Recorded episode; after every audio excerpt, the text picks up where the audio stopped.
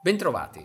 La scorsa settimana gli investitori hanno per un momento smesso di pensare ai rischi che potrebbero concretizzarsi nel futuro e hanno festeggiato una serie di dati favorevoli.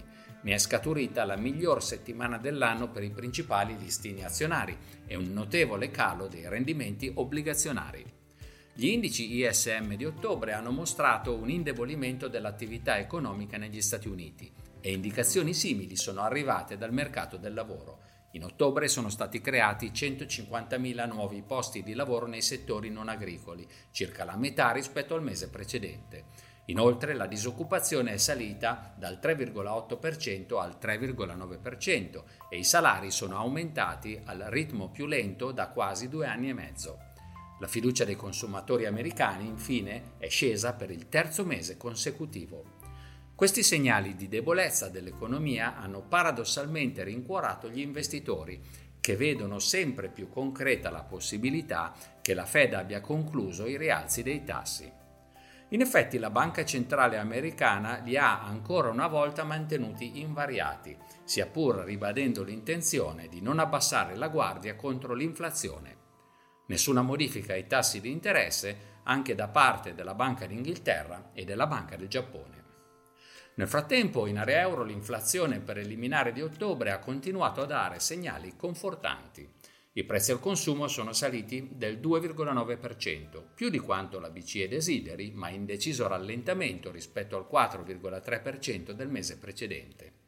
In Cina gli indici PMI dei settori manifatturieri sono calati più del previsto, deludendo le speranze di chi aveva intravisto nei dati più recenti qualche timido segnale di stabilizzazione dell'economia.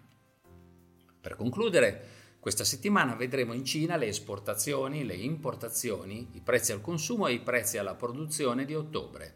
In Germania monitoreremo la produzione e gli ordini industriali di settembre. I tassi di interesse sembrano aver toccato un picco. I listini azionari vengono da una fase di correzione durata tre mesi e il posizionamento degli investitori è mediamente difensivo. Inoltre, dalla fine di ottobre in poi la stagionalità dei mercati tende a favorire gli attivi rischiosi. Non è dunque così difficile immaginare un finale d'anno positivo. Se così sarà ne approfitteremo volentieri, ma rimarremo pronti a intervenire per dare maggiore protezione ai portafogli qualora si dovessero materializzare gli scenari peggiori. Guardando più in là nel futuro, infatti, rimane concreto il rischio che la crescita economica e i bilanci aziendali risentano pesantemente della stretta monetaria. Alla prossima!